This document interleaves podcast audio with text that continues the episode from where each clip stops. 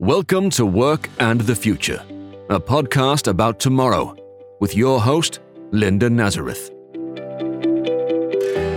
Well, hello, and thank you for joining us today. You know, these days there's a lot of discussion about mental health, and there's a recognition it's something that impacts people's work lives. So it's obviously something organizations need to think about. My guest today, though, believes there's more to it, though, and that you have to add a generational dimension to this. In particular, she thinks that Gen Z or Gen Z needs more support and different kinds of support than perhaps was true with earlier generations. Her name is Dr. Sarah Adler, and she's a clinical associate professor of psychiatry at Stanford University. And she's also the CEO and founder of Wave Life. Now, that's a mental health platform for Generation Z. I had a really interesting discussion with Sarah about the generation as a whole, about their concerns, and about why it is to the benefit of organizations to understand this generation and figure out how to support them and support their mental health. Please stay with us to hear it.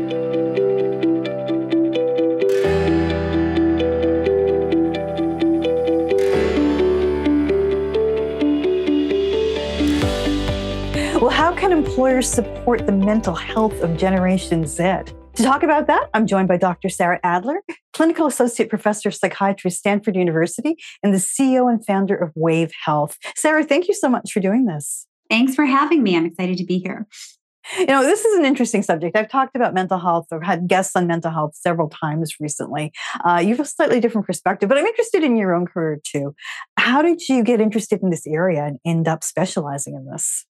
So I, I have a sort of an interesting career path. I actually started my career in finance, and so I was I'm a late stage career psychologist. I went back to grad school at age 29. Um, but interestingly, those two things intersect because I am in love with data and how we can use data to inform um, treatments that work and disseminate them to as many people as possible. Ultimately, uh, this is a population age group 15 through 26, 27 that has always been my clinical jam. It's always been who I've treated as a clinical psychologist. Um, but ultimately, I got very, very passionate about the inequities in who actually gets high quality treatment. And this was at my time at Stanford um, as a postdoctoral fellow. I really began to see that the people who um, have access to high quality evidence based care generally tend to look like me, white women, uh, in, in higher, middle to higher socioeconomic status. And so um, it really became a passion for me to kind of figure out how do we get high quality mental health care into as many hands as possible interesting. Let's put mental health into kind of a big picture, uh, a big picture frame. I, I was trying to think about how to ask this because one thing is to say, what's the state of mental health and how's that impacting the workplace? And the other is to say, what's the state of the workplace and what's that doing to mental health? I mean, which is the relevant question here?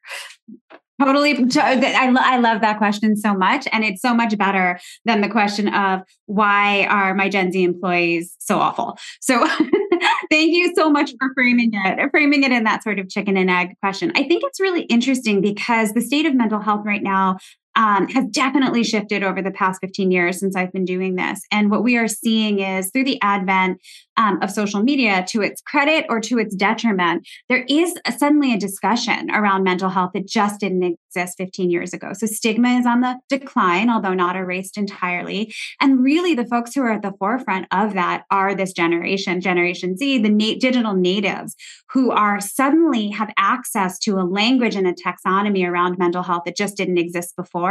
And everyone's talking about it. And on top of that, they're really, um, this is a generation that really views mental health as not um, a luxury good or something that everyone can afford, but they look at it as something that's paramount to their emotional well being. And so the conversation is happening. They're looking at it more of as a commodity, as something that they deserve um, to have access to. And that's actually really transformed a shift, not only in how Gen Z looks at mental health, but what's actually happening in the workplace. Well, let's put this in perspective. Do you think this generation talks about it more, or do you think they are suffering from more anxiety or anything else in the mental health I think it's both. That's yeah. another fabulous question. It is absolutely both. This is a generation I like to sort of lovingly call the misery generation. This is a generation of folks who um, really are oversaturated with all the bad things that are happening in the world constantly because of their um, interactions with their phone. They're constantly barraged with news media. They're also in um, a global uh, global in middle of being in the middle of a global pandemic. They also are struggling with climate change and all of the mistakes that our generations have made and now are going to be falling on their shoulders. So this really truly is a generation that because of their digital nativeness is suffering more than generations that have come before. And on top of it, they're also talking about it. So I do think it's actually a combination of both things. I kind of think of it as um, uh, I sometimes I, I, I loosely say that this is a generation that is suffering from post-traumatic stress disorder almost in, in, in, entirety because of the constant barrage of information they receive because of the access to horrible information that they're seeing over and over and over again um, and because they have this sort of foreshortened sense of future um, in terms of climate change, geopolitical, um, and other sort of things that are happening in, in the country, let alone um, globally. Okay, uh, I'm not disagreeing that this is uh, impacting a lot of people, but I say this is a parent of a Gen Z. Gen Z. It's not everybody, right? It's some yeah. portion of this generation. Luckily, some of us have avoided it, or some portion of this generation has avoided it. I'm asking this in terms of employment. If this is the picture that's being painted of this generation, is it doing them any favors? Uh, I sometimes think you, you get like a lot of employers saying, well, this is problematic going in. So I actually don't think of it as problematic or pathological. And I think it's a really another really great point. I mean, I often say that if 90% of people struggle with their mental health in some point in their life, and that's actually the statistic, then how can it be considered abnormal? How can it be considered pathological? Really, what I think is happening is that Gen Z is discussing mental health as it sort of ebbs and flows in the waves of their everyday life in a way that it is really new. Yes, they are more distressed. Yes, they really actually are suffering. And um, labeling that, I think, empowers them. So I think, yes, our generation and millennials and the in the workforce, the managers are coming in and saying, they're talking about how miserable they are all the time. They want this, they want that. They're asking questions. This is happening. This is happening. I do think it's important to, to sort of acknowledge really where they are and their own experience, um, regardless of whether or not we necessarily agree with it or thinking it's do thinking think it's doing them any favors. I do think, though, to your point, um, a real attitude adjustment or a paradigm shift in terms of how we approach Gen Z in the workplace is is coming. It's a reckoning. This is a generation that um, in seven years is going to be 30% of the workforce. And so the reality is, is however we want to categorize it, label it, or acknowledge it, the demands and the, um, the, the paradigm that they are coming with in terms of what they want from their workplace, we're going to have to reckon. Yeah, I don't know if you've seen it, Sarah, but there's a viral uh, I guess it's TikTok video that's out there of the young woman saying, "Oh my goodness, I didn't realize I had to work all day and commute. This is horrible." I just saw that. The 40 hour work week. Yeah. Yeah. That, yeah. Um, you know, what's your reaction to that? Because I don't blame her. However, it is the reality. I think it goes back to your your awesome first question, which is it is is there a workplace problem or is it a Gen Z problem? And I think ultimately the answer is both. I actually tend to think, given my absolute love for this generation, that we have a ton to learn from the way that they approach work. Now, yes, they are often labeled the entitled generation. What? I actually have to commute. I actually have to work a full 40 hour work week. But the reality is, is when we really think about it, those are kind of unrealistic expectations. Those of us who are working 40 hour work weeks, we've learned how to manage our time within that. Are we all working 40? Some days it's sometimes it's going to be a 50 hour work week. Sometimes it's more like 35. We all take out. So what does that really look like? So I kind of look at that meme and I do, I, I, I laugh at it and I say, um, yes, this is sort of exactly the point, the fulcrum that we're in, where Gen Z has very different expectations of what the workplace should look like than what we're providing them. Okay, so in your research, uh, what are some examples you're seeing of frustrations on either side? Unfortunately, So I hear, I cannot tell you how often I hear my Gen Z employees are unbelievably entitled. That's the biggest one I hear. They're unbelievably entitled. They whine constantly. They're constantly asking questions. They're complaining about inclusion. They are just like complainers. They're they're and communication is bad. They're way too dependent on technology. They're always on social media. So these are like some of the main complaints that I have. I also get a lot of complaints from um, more millennial managers who really do have a different work ethic and a different ethos to say, it, it's sort of a, you know akin to your grandfather saying i walked to school 20 miles in the snow and you're complaining about whatever you're complaining about. I mean there is sort of that ethos that's coming too is that millennials really did kind of get the short end of the stick and not speak up about work life balance and gen x and boomers right Exactly. And Gen X and boomers too. And now Gen Z has the audacity to actually talk about these things. And so they're looked at as entitled. But I also think it's sort of, you know, you could you could put that um, same frame on hazing and sororities and fraternities. Well, just because we went through it, you should look, you should do it too. And Gen Z is kind of going, no, we're not going to do that. Okay, so you know, if you're running an organization, you want to have the best workers of all ages, and obviously you're going to have younger workers in. What should you be thinking about when you set up something to support them and to support managers who are working with them? Absolutely. I think is really about um, looking and evaluating management norms in general. I mean, the reality is most middle managers aren't actually trained to be managers, right? They're trained to be right. Mm-hmm. and so, like, I think oftentimes our inability to really manage or harness Gen Z's talent is more of a deficit in how we're training our managers in terms of things like proper expectation setting, repeatable, measurable processes. We know Gen Z is much more vocal about what's not working for them the previous generations have been. So, this is an opportunity for us to really assess our own sort of managerial strengths and weaknesses so that we can actually interact better because Gen Z employees just aren't going to take it the same way or they're going to complain or quit. Well, it's interesting. Sarah, because management, when we think about it, the old style management is kind of like military like, right? Top down, right? And I don't think it works well with this generation. I don't either. And I think the, the main thing that I tell people when I'm when I'm consulting on how to communicate differently with Gen Z is first to really do an assessment. First of all, I sort of say, if you don't want to deal with Gen Z, like don't hire them. like really. And, and that's not going to be a choice very, very soon. It's not mm-hmm. going to be an option. But I do say if you're not ready to really actually make and implement these changes, be really careful. Assess culturally where your organization is and whether or not that this is the right workforce to sort of fuel it. And I think that that's sort of my my general hiring philosophy anyway, which is like we really should be doing sort of cultural analyses of is this person a good fit um, for this organization, right? and then having really clear expectations about what the job role and function is. I cannot tell you how many um, managers I have had come to me complaining about their Gen Z employees. And I'm asking, well, what's your 30, 60, 90 plan um, to get your, to support your employees to get off on the right foot? What structural norms have you put into place to assess, to provide feedback, to contain um, a generation that may not have those skills, those communication or those sort of corporate understanding skills to actually support your teams for success?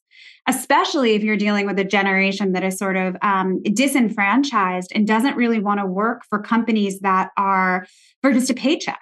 This is an entire um, generation that is looking for values driven work or something that's aligned to their, their core values. And so they're not going to sort of suffer blindly um, for a paycheck the same way that millennials, Gen Xers, and Boomers are. They want di- they want something different. So really acknowledging that and sort of addressing that, I think up front, being really clear. This is what our company's mission, vision, and values are. Like, does that work for you? I think is a really good interview question. I also think it, it's a really clear structure because of how vocal and how frequent Gen Z tends to be about talking about their mental health problems, their feelings, their what's happening with them, their experience, as I like to say, these sort of process things that are happening to them. Having really clear expectations and boundaries can really prevent managers from another pitfall that I see, which is falling into the, the sort of therapist manager role. Um, which is to over index, to over validate, to over like have a over um, over sort of index on a on a personal connection. Now, of course, we all want to be personally connected to our employees, and we all, but we need to keep the focus on the job and the work and the expected work product and not necessarily the emotional reaction to the work product that the employee is having. So I think clear expectations, clear processes, clear um, expected norms are really important to contain Gen Z and to make them feel successful. Now, this becomes that much harder when we talk about remote work. And I want to say I'm a supporter of remote work. I think it generally works. However, there are cases when it doesn't, and some you need some support for younger workers. What's your view on this? Um, I think it's actually, it, you know, it's interesting. My my view might be a little bit naive. My entire company is distributed, and I have seventy percent Gen Z, and it works just fine. And again, I think that's because we are do a couple of things very differently. We make sure that we are meeting more frequently and consistently than if we were necessarily in the office, right? When you're in the office, everyone talks about you get you lose the water cooler connection you sort of lose the psychological safety that can be developed by just hanging out with someone in the hallway for five minutes between calls and so meeting more frequently and consistent, consistently is something that i actually find is um, very necessary dealing with a, a, remote Gen Z workforce, making sure they know that you're there, you're there, you're getting frequent touch points. The other sort of flip side of the coin that this really provides uh, for Gen Z employees, especially, is a little bit of a model for how to communicate effectively. Now, this is another sort of what I would call lagging skill with Gen Z coming into the workforce. They are a digital generation that is entirely dependent on communicating through short form, right? Through text messages. Through, you know, a lot of Gen Z doesn't even know how to write a formal email. It's funny because my mom sends her text messages, Dear Sarah, and then signs them Love Mom. Gen Z doesn't write an email that it says, I need this thing. so there is sort of a level of like traditional corporate communication bridge that needs to happen. And when you meet with your team and sort of can scaffold them around communication, it can be very helpful to, um, to help teach them and model sort of that best practice communication as well. The other thing that meeting in person does, or not meeting in person, but meeting over Zoom does, meeting face to face, is it actually reduces the miscommunications that can happen in some of those short form contents, right? So eh, Slacks can be very easily misunderstood. Text messages can be very easily misunderstood, and um, and because those um, short form communications are not necessarily dictated or bound by typical hierarchical constraints that we're sort of used to following within a corporate setting. They can be really informal. Misinformation can happen, misunderstandings can happen, feelings can get hurt. So just jumping on a call with your Gen Z employees when you're not exactly sure what's going on can be really helpful. Let's get back to the mental health part of this. If you do have a younger worker and they are anxious or they're stressed and it's manifesting itself in whichever way in the workplace, how do you handle this? Yeah, so um, I actually generally tend to do a uh, make space for it in the room is the first thing. Again, without falling into that um, sort of pitfall of being a therapist manager. Like that is not you don't necessarily want that, but to actually at the beginning of every single meeting I have with every employee, I do a check in. How are you today? How are you doing? And really listening for the answers. It, that can take the place of like hey where's your stress level from 0 to 10 something that i actually might do at the beginning of a therapy session it's also something i do in team meetings just to orient and normalize the idea that how your emotional well-being is is probably going to show up in the workplace. Now i don't make a ton of room to talk or to process what's actually happening but if i'm talking if i'm talking to you linda and i say to you at the beginning of our conversation hey linda where's your stress level today? And you say oh my gosh sarah it's at a 10 I know that when we move on into the podcast, that hey, the person I'm talking to is pretty high stress, and I'm going to actually adapt to that and maybe be a little bit more compassionate to where they are. So it's these subtle sort of check ins and these sort of making space without attending too much to it that I find are really helpful. And let's remind ourselves why organizations should be supporting people who are stressed, right? That there's an upside to this. Oh my gosh, 100%. I mean, if your employee, this is like what absenteeism is all about, right? Mm-hmm. If your employee is not um, able to demonstrate their full sort of experience at work, they're not going to be able to focus. And oftentimes, just showing up at work when you're stressed or you're highly stressed or you're highly anxious or there's something that you're bringing from your personal life into the work if you are compartmentalizing that and shoving it down it's going to peek its way out in different places. It's going to show up regardless. And so just making a tiny bit of space to acknowledge where your employees mental health is or where they are in the world can be incredibly powerful to bring their awareness to it and to give them the self-compassion that you're going to give them too. So it also calls their attention to it mindfully um, as as well as, oh, wait, I'm actually, I'm actually at like a 10 today. I need to be mindful. I need to give myself a little bit of compassion as well. So, yes, anytime that we're dealing and interacting, making space for mental health within the workplace, we will absolutely get more productive, more engaged, better employees, and better ROI without a doubt. Tell me about your own company, Wave Health. I noticed you are expanding and you have, uh, I guess, a tech driven way to help people. We are. We actually have what's called a stepped care model in the in the medical industry. So we basically want to try to be as efficient for companies as possible, um, and we want to make sure we are providing high quality science backed evidence based care. So our kind of ethos is that um, is is we're there for your employee at work, at home, or at work. And so our job is to really fundamentally teach employees and teach managers and teach whomever wants to use it kind of the basic skill set that they need to be resilient, to communicate well, to be mindful, to be aware, um, and so that they can function and thrive both at home and in the workplace. So we use um, an, an app that is based on an intervention I designed at Stanford 10 years ago that has been shown to be scientifically effective in reducing uh, anxiety, stress, and depression. And then we also have highly trained um, health and wellness coaches who come in and support those interventions to get people to really be able to learn and apply those skills in real time.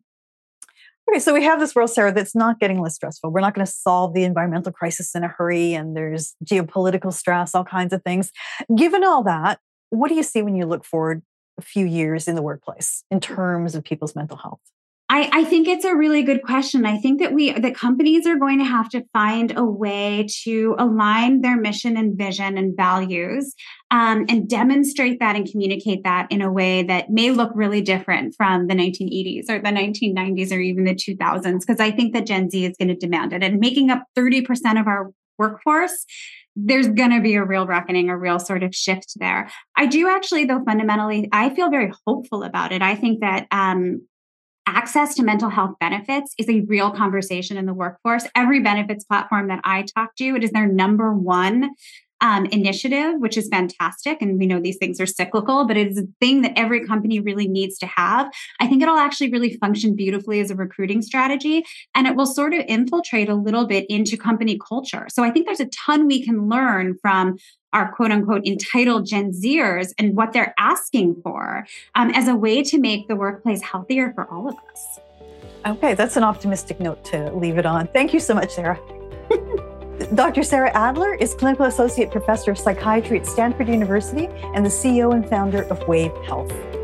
Well, that's it for today. If you'd like to know more about Sarah and about Wave Life, please take a look at our show notes. You'll find some links there. If you'd like to connect with me, I'm on Twitter at, at RelentlessEco. Now, if you did like this discussion about work and the future of work, please take a moment and leave a rating or a review wherever you get your podcasts. That will really help people to find us, and it will help us to keep these discussions going. Thank you so much for listening, and thanks as always to Stokely Audio for audio production. To learn more about work and the future and to see show notes, go to the workandthefuturepodcast.com. You can also contact us at comments at theworkandthefuturepodcast.com. The Work and the Future podcast with Linda Nazareth is a relentless economics production.